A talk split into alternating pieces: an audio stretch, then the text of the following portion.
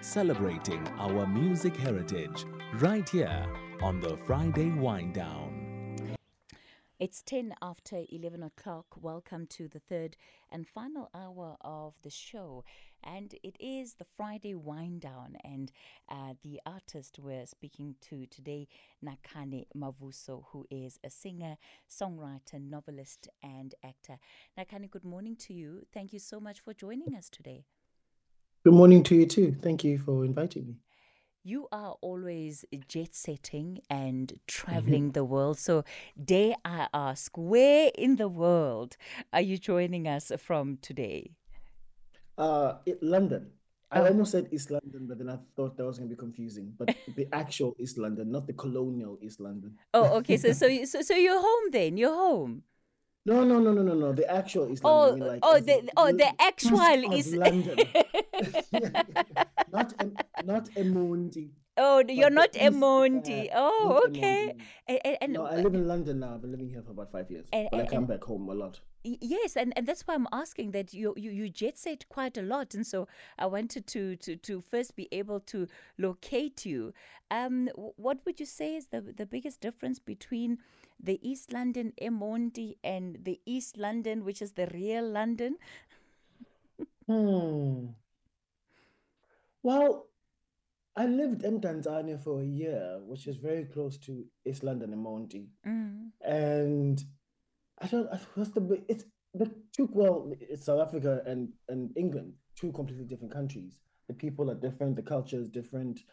Um, the only thing that I find intriguing when I come back home, and I was actually home about a week and a half ago, and I was at, I was in Makhanda, mm. and you know, when you've lived in a country that colonized your country, you start to see patterns, you know, like mm. the architecture in Makhanda and, and, particularly in Eastern Cape in general, is so it's so reminiscent of the architecture of England, which thrills me and enrages me at the same time. you know, so that's the major difference for me. Mm, mm. And, and why does it thrill you and enrage you? Firstly, because I see it and it, it creates um, inspiration. For what? I don't know. Um, enrages me because, well, colonialism is you know was there to to squash us. It wasn't there to create something with with us. You know, the, there isn't any form of collaboration that I see in the architecture. I just see a complete copy and paste of the architecture of England, particularly mm-hmm. the, the English um, uh, the English uh, villages, particularly in Makhanda. Mm. Nakhane, you are considered to be one of our best exports as an artist. And I'll say an artist because you do so much um, sort of in the creative space and in the creative field. And many people uh, aspire to be able to have careers that can sustain them beyond this country's borders. Talk to us about your journey, where it began, and how you were able to build it into what it is today. Well, I made the choice that I wanted to be a musician professionally at the age of seven. I was singing in a carols evening. I was singing Silent Night. And I remember mental making a mental note while I was singing it. There was something about the feeling, there was something about um, the joy of performing for people, but also but also just the the beauty of music that really resonated with me. I always I'd always loved music. I was always singing with my mom and my aunts, always. And singing for myself. I used to sing myself to sleep when I was a child. My grandmother used to make fun of me about that that I used to, that was my self soothing. And so from that age, seven, when I decided that I wanted to be a musician, I worked towards it. I studied every instrument that I could you know, lay my hands on at school. Luckily enough, we were, we were a very musical school. Everyone was pretty much forced to do music up until maybe grade five, so up until they were 11. And those of us who were passionate about it could continue. And I did, and I never stopped. All that happened was that my you know, my vocation widened. It wasn't just about music anymore. It was about art in all its facets. And I remember having a conversation with an aunt of mine who asked me, So, Nakania, what do you want to be when you grow up? And I said, I want to be an artist. I think I was 12 at this. And she asked me, Okay, but what kind? And I said, The one that comes first. You know, so I, when people ask me advice about how to get to where I am, wherever it is I am, I can't give advice because so much of what happened in my life to get me where I am, to, to the career that I have, was, you know, I, I don't want to say coincidental because that seems too cheap a word to use, but things just happen. You write songs at home and then you go perform them, and then there's someone in that crowd may, who has a record label, and then they want to sign you, or they don't want to sign you. And then you write more songs and you put out an album, and you just keep on, as I always say, whacking at it. It's like a sculpture. You just you you have this piece of marble, and you you find the shape of it, and the shape is always changing. So these songs that you were singing and were singing to yourself to uh, self-soothe, where were they coming from? Oh, that's Rebecca Malope. Rebecca Malope was my was my well, Rebecca Malope was my queen. Oh, I did not oh expect oh, that. I know everyone everyone is surprised when I say that. She's the only person I've ever been starstruck by. The only person, and I've and I've met and I've met like world like the most famous people in the world. Uh. But she's the only person. I remember we were at the SAMAs and we were at the breakfast. We were having breakfast, and she was having breakfast. I think about two tables away from us, and I was so nervous. And my partner had never seen me like this before because I'm I'm a cynical person in general. I'm like, whatever, you know, we're all singers, whatever, we're all the same. But it was the first time that I went up and said, Mama, your music. And I couldn't even get the words out of my mouth. I was so in awe of her because she she soundtracked so much of my childhood. Ah, you know, that that is an experience that I think a lot of us can relate to. Being able to meet somebody who is iconic, I think, in South Africa, but also just iconic in your world, right? Uh, yeah. Because of of just what she meant to you, and and as a child, how you take on some of these things is perhaps different when when you're thinking about them as as an adult. So okay, so now level with me here, Nakan. W- which of her songs were your favorite? And and don't lie, tell the truth.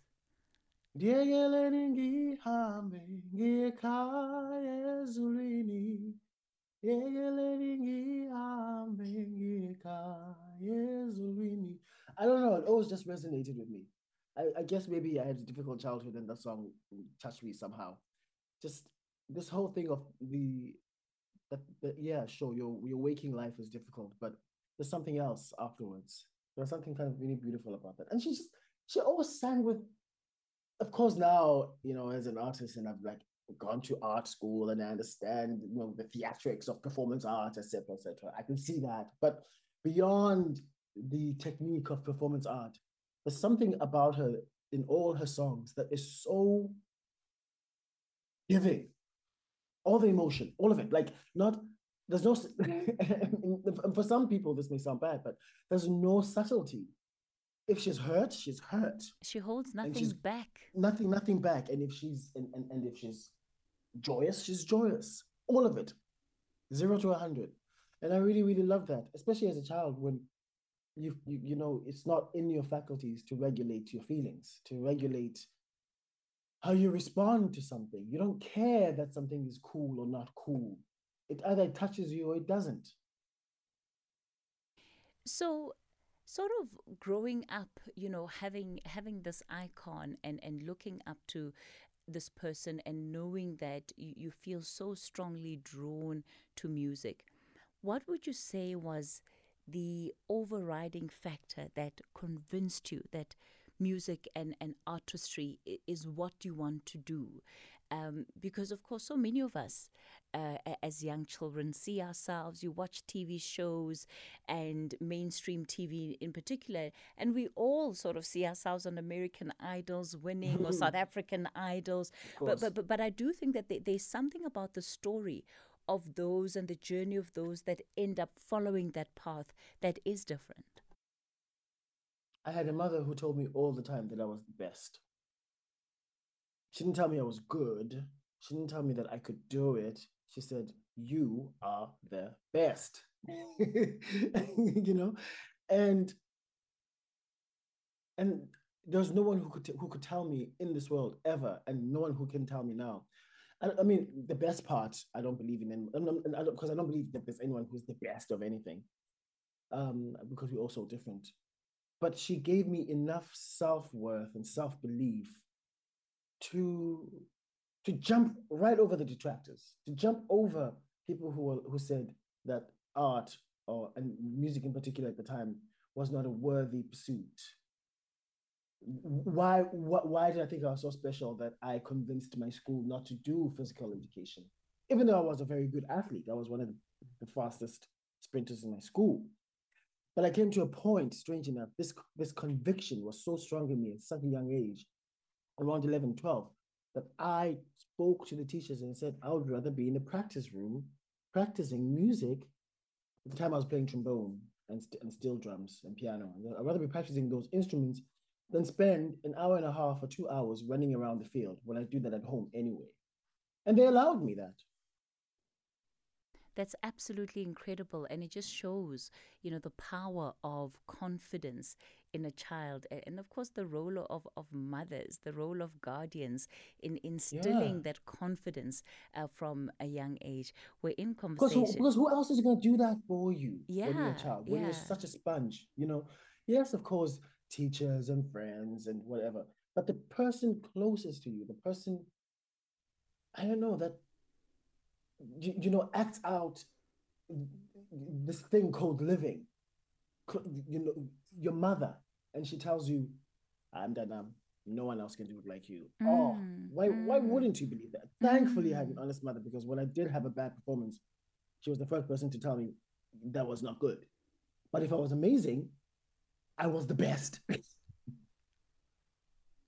We're in conversation with Nakhane Mavuso, who is a singer, songwriter, novelist, actor, and I love just saying that he is an artist because I think it's it's really all encapsulating in terms of the image as an artist that um, has been able to put out there. We're going to take a quick break. I'm back with him, with them rather, not with him. He is gender non-binary, binary, so I'm back with them and more of their music after this.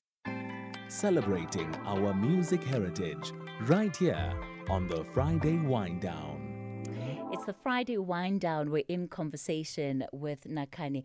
And Nakani, one of the things that uh, I was talking about, of course, as we went to that break was um, the fact that you are gender non binary.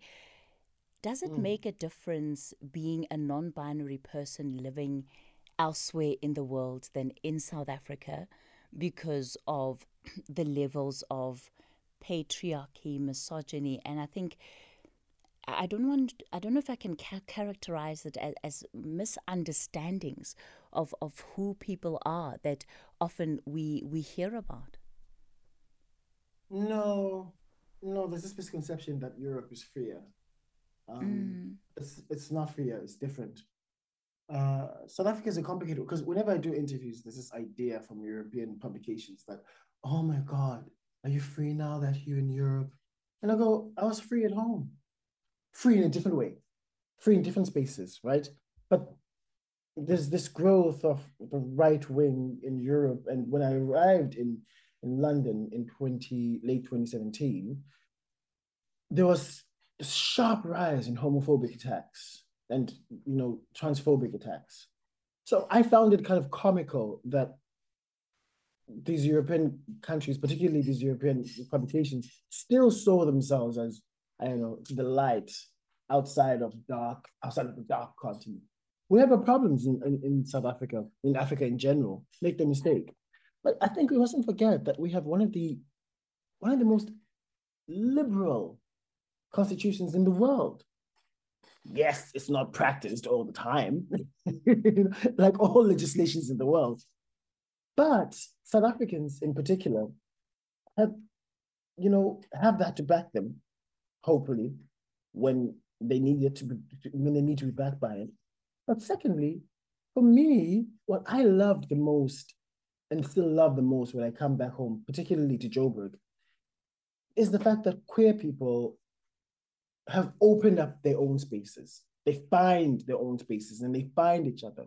And there's this sense of experimentation of not only queerness, but of what life can mean outside of, you know, straightness or heteronormativity.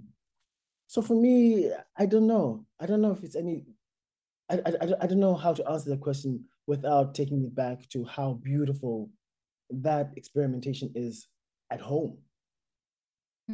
And it, it's so refreshing to to actually hear that because often of course we see um, the worst case scenarios. We see the horrid examples of what is happening in some of our communities, including, mm. you know, the attacks that you've talked about that happen in London. We know that that happens here at home as well. Yeah, and, exactly. and, and, and it's refreshing to, to, to hear you um, say that, especially because, of course, uh, uh, you know, a number of, of years ago, you were, what, what we saw was just, um, I, I don't know whether it's right to say that there, there was there was a rise, but there was a, a deliberate backlash against the campaigns um, that were being run publicly to to to better inform people around Q, mm, Q, mm-hmm. queer people around LGBTI uh, Q plus, and and that was just the resistance against that was just so strong, and I think it actually helped to refuel um, some of the tensions, of and, and often it's not a, a full reflection of how ordinary South Africans feel. That's the, that's the part that really that I find most important is that yes, the, the legislations and the constitution can be great, but are we actually educating ordinary South Africans about what these things are? And for me, the only way that I've seen that being done is through media. You give the marginalized space to tell their stories on their own terms. And then you see, and, and then kids out there, or even older people, see themselves through that representation. And they realize, oh, there's nothing wrong with me. So, and then that emboldens them, hopefully, to live life to their truest, truest, you know, in their truest sense. Of course, we understand that sometimes it can be dangerous. And I am not of the belief that like come out, come out wherever you are, because sometimes that can be life endangering, right? But what it does for the for the individual human being, besides like, I don't know, emboldening them to be an activist or whatever, is that it reinforces a very important thing that there's nothing wrong with you. Because everything everywhere, what particularly, I mean, I remember right, right, like growing up in the 90s, and there was this campaign, whether these media people knew it or not, but there was this campaign that there was something wrong with us. That, that, that we were only allowed if we were making, we were, we were the butt of the joke. You know, the assistant best friend who's there to do your hair or paint your nails, but never as full human beings like other heterosexual straight people, particularly men. So for me, what I find most exciting in this time and age, I mean, I, I just watched this TV series called Becoming, and it's centered around Black trans people and their stories and their struggles and their triumphs. Because it's not only struggle, right? We forget that. It's like there's so much joy. There's people who've been through so much adversity, have found a way to create this beauty and joy in their communities. And that's what I want to celebrate, but not forgetting the adversity as well. Because I mean, look at America, look what's happening in America, yeah. the land of the free, where people's freedoms get taken away just like that. It's an important so, reminder yeah. what you're saying that the struggles that uh, and the conversations that that we're debating and having as a nation are not just confined uh, to our borders, but different parts yeah. of the world are also navigating that space in perhaps in different ways, but very much still trying to uh, to find their way uh, and and I think that that is important uh, to to also put put out there as as an experience, uh, you know. And, and and I love what you said about our constitution and what it offers to to people that are in this country, because uh, I think the con- constitution takes a lot of backlash uh, as well these days. So it's important to to understand that the freedom um, that, that is given to us in that constitution is a freedom we should never take for granted and, and think exactly. it's always greener, sort of, on the other side. It's time for your latest headlines. Um, I'm back with Nakhane in a moment. Nakhane, I'll give you a chance to, to come in and, and share that thought. Of course, I'm also back with more of their music. Morning with the headlines at 11.30. I am Dino Mutaung. No police have been deployed to the Angelo informal settlement in Boksburg, east of Johannesburg today. This after 17 people died following a nitric oxide gas leak on Wednesday. In other news, the Northwest Public Works and Roads MEC Gaoage Molapisi has ordered an internal investigation into a 134 million rand tender that was awarded to a contractor who had previously abandoned two projects in the province. And a 31 year old man who was caught on video stealing a basket of goods from a Woolworths store in a Durban suburb during the unrest in July 2021 is expected to be sentenced in the regional court today. A full update follows at the top of the hour. Bridget Masinga on SAFM. Let's talk around this uh, term. In essence, what do we mean when we talk scarcity mentality? When we talk about scarcity mindset, we talk about people who believe they have limited resources. So it's just a mentality where they believe that they have limited resources. People usually would interchangeably use it with stinginess, which is opposite of generosity, where a person just withholds what they have. Mm. They find it very hard and uncomfortable to share. So basically, the resources are there, but for them, withholding is the best thing they can do. That's their lifestyle. Professor Angelina Mapule, who is a clinical psychologist. The Full Circle, Monday to Friday, 1 to 3 p.m. Celebrating our music heritage right here on the Friday Wind Down. Ah, that was Hold Me Down by Nakhane. Nakhane, I- I'm wondering, you know, being a South African export uh, as as an artist, does that influence your artistry? And because you are mostly now performing to what is an international audience, um, are there ways in which you find you, you have to package um, your music, you have to package your, your productions for for the audience? Hmm, that's something I need to get better at, actually. uh, my head is too much in the clouds, Yeah. thinking o- thinking only about the art, forgetting that that this is a commodity and we have to make a living. Uh, yeah, but from a anthropological point of view, I I think of myself first and foremost as a South African, which means that I'm an immigrant here. And so I know that the first thing that is written in any biography about me when I'm written about or when I'm introduced is that I am a South African artist. And that's very important to me, that repetition, that people don't forget that I am a South African artist, that that is my, that, that is and will always be my point of view. That's where I learned to be a human being. That's where I learned to be an artist.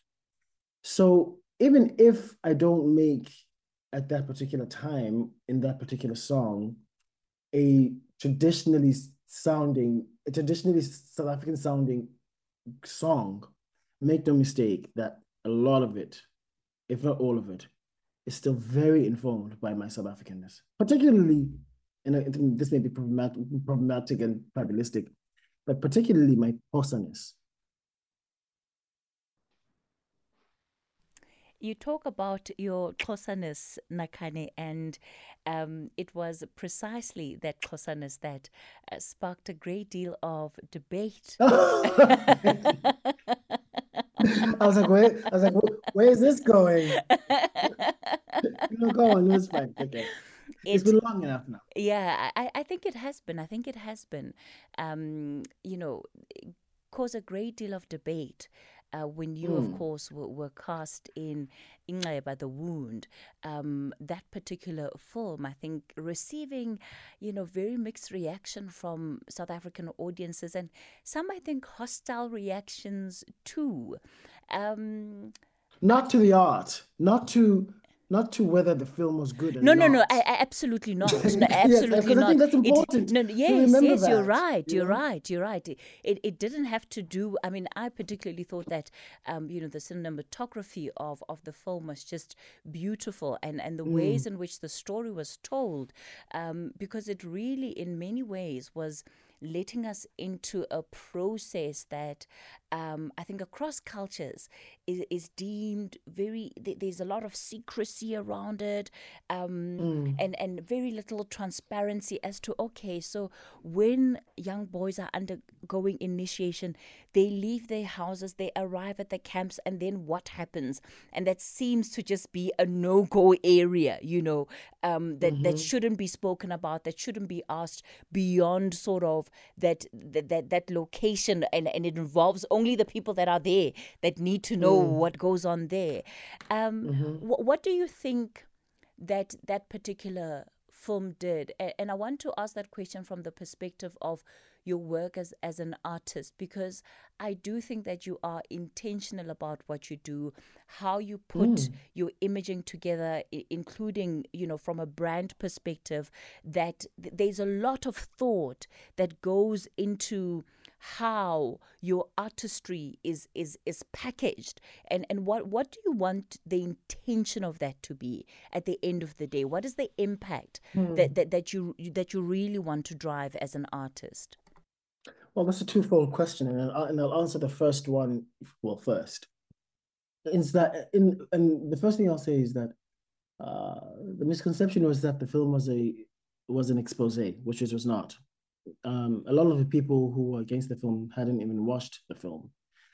People were enraged by the idea that the film existed, and then they find out found out that three of the characters were involved in some sort of love triangle. And then they were like, oh, oh what? and then they found out that three of the characters were three men. And what I realized, and I did a lot of talking, I did a lot of interviews, I did, I talked a lot about this film, to, to a point where there came a point, I think about two years later, where I stipulated with my management that I don't want to talk about it. Time has passed now and I'm okay with it again. But it was it, it so much of, of the anger was about the homophobia. And for me, what irritated me about it was that people said those things don't exist. Love between two men cannot exist in that space because it didn't happen to them. And I was going, well, your experience is not the only truth. It is the truth, your experience, Nakhane has their experience, Sipo has his experience, Mzontundu has his experience, etc., etc. And they all matter, and they all deserve to be represented in a in what I believe was a beautiful film, a beautiful film about love, but also a beautiful film about we, you know, uh, the peeling back the layers of what masculinity is, and the performance of a, a, certain kind of masculinity, a hard masculinity, a masculinity that will not allow itself to be vulnerable, to be loved. And probing that, asking yourselves the questions of why maybe a lot of South African men don't want to be soft, don't want to be seen as, as people who perhaps need to be held, to be cuddled, to be loved, to allow themselves not only to question their choices in lives, but also to allow other people to question their choices in their lives. You know, so this thing is not, it's not even about like, like it's not even about you can't do this or I want to do this. It's about the fact that we can all do whatever we want to do with our lives as long as that is not infringing the rights of, of other people to do that with their lives, right? Or hurting anybody. The second part of the question is that I I see art as a, as my spiritual practice. You know, I used I used to be in the church and I was a very conservative kind of Christian. Um, my joke to people is that I was the kind of Christian who believed truly that Jonah was in the whale and lived inside the whale. you know, that it was that was not a parable, that that was the truth, that it happened that way. Um, and so and so uh, and so when I left the church and then got ex- excommunicated, I asked myself a lot of questions, which, I, which I'm still asking, which was, what do I believe in now? Because atheism se- seemed too severe. And so for me, the only thing that I could do was go back to, or at least go to, because it, it didn't exist in my life at that point, but ideologically go back to who we were before the contact of Christianity, which was Xhosa spirituality. Thankfully enough, I have aunts and cousins who are Izangoma. So I had people who can help who could help me understand what that meant. And I was frightened because for a long, long time, I was told that that kind of spiritual practice was not only a sin, but demonic. And so to go back there and explore that kind of spirituality has taken a long time, but it's also opened my eyes to the fact that there's no right or wrong spirituality. They all lead to the same thing. Be good to your fellow human beings, be good to nature, etc., etc. Be humble. You know, they, they share so much. But right at the center of that, right, what I believe is my calling is to be an artist. That's my spiritual practice. Around, I mean, my Xhosa spirituality, of course, as well. But right in the middle of it is making art and hopefully art that is meaningful to me first and then meaningful to other people as well in um, whatever state that, that the way that you have articulated that is is absolutely beautiful do you find you. that as a consequence you have to explain yourself a lot oh god all the time all the time what, sometimes what, i feel what, like ju- i feel like yeah, go ahead. Yeah, see, sometimes I feel like just my mere existence in a room has to be explained. Mm. And now, you know, I've and, and I used to, I used to take so much pains at explaining myself, explaining where I come from, explaining my vantage point in certain things, how I see things, why I do certain things, why I don't do certain things. Um, now, now I choose whom I explain to there's certain people that I'm not going to spend my energy on. Certain people who are resolved in their misunderstanding of blackness, Africanness, queerness, whatever. And it takes too much energy to try and explain to those people why I need to be seen as a human being, because that's what it boils down to that I need to be seen as a person who deserves as much of the same rights as you. What, even though you're maybe, and this is a, a very stereotypical scenario, say you're white, straight man, right? And you want me to explain to you what you know, Steve Biko said about black consciousness. So you want me to explain to you what Simon Nkoli was was talking about when he was talking about, you know, being gay and black and being part of the ANC and being incarcerated. All of those, all of those layers. I'm not willing to spend my energy proving to my to those people that I'm a human being. You know, Toni Morrison says something really amazing, and she's probably my second favorite writer in the world. And she was saying that white people come and say, you don't have a civilization. And so you spend all your time proving that you have a civilization instead of doing the work that you were supposed to do, that you were brought into this world to do. They say, you're not beautiful. And you spend all of the time proving that you're beautiful instead of just concentrating on what really matters mm. the work. It's the people that you love. exhausting and it's It's tiring. And and I can imagine that the shift, of course, that brings in one's life is that you you don't live your life defensively. Yeah. You're able to live and live out truly who who you believe is the truest and what you believe is the truest form of yourself. Exactly, exactly, exactly. And and I mean, it's and it- yes, of course, a lot of it is is, is about me and my feelings because you know I well I experienced them firsthand because they're mine, right? But then I think about my sisters, I think about my cousins, I think about my you know the people who raised me, and I think about how they should also just be living life. You know, there's that joke of being a carefree black person they should also be living their life as carefree black people. They shouldn't always be worried that they need to explain that they have a right to live. That's ridiculous. Just talking about it is insane. Nakhane, I've got a couple of WhatsApp voice notes from some of our listeners.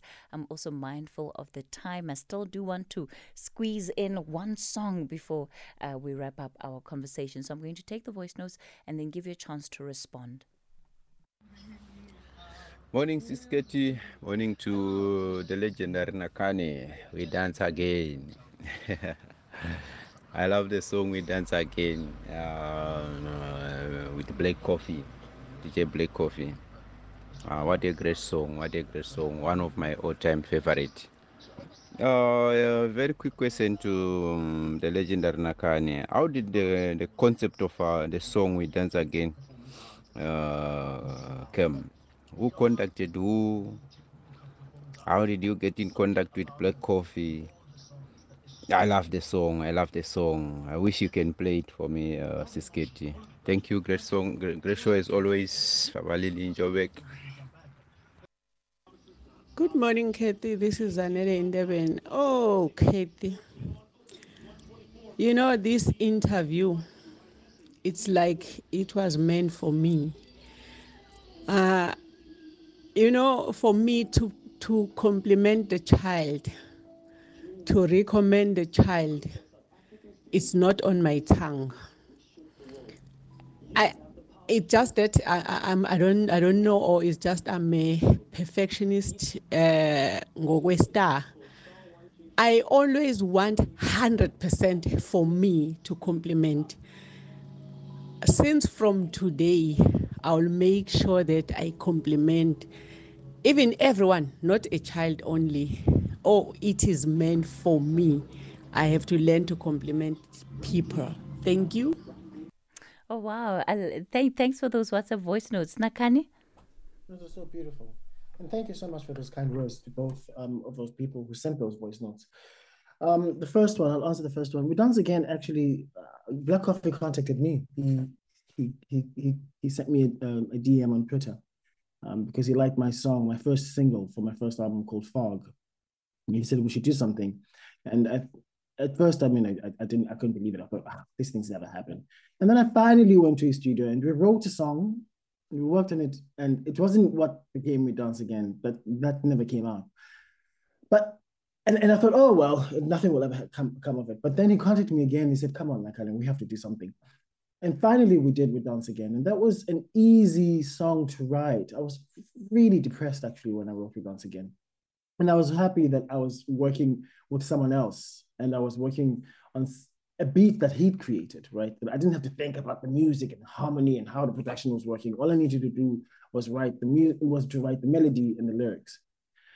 And the joke now, years later, after it, after it come out, I think it came out in 2015. Yeah, yeah, yeah. So 10 years ago. Um, yeah.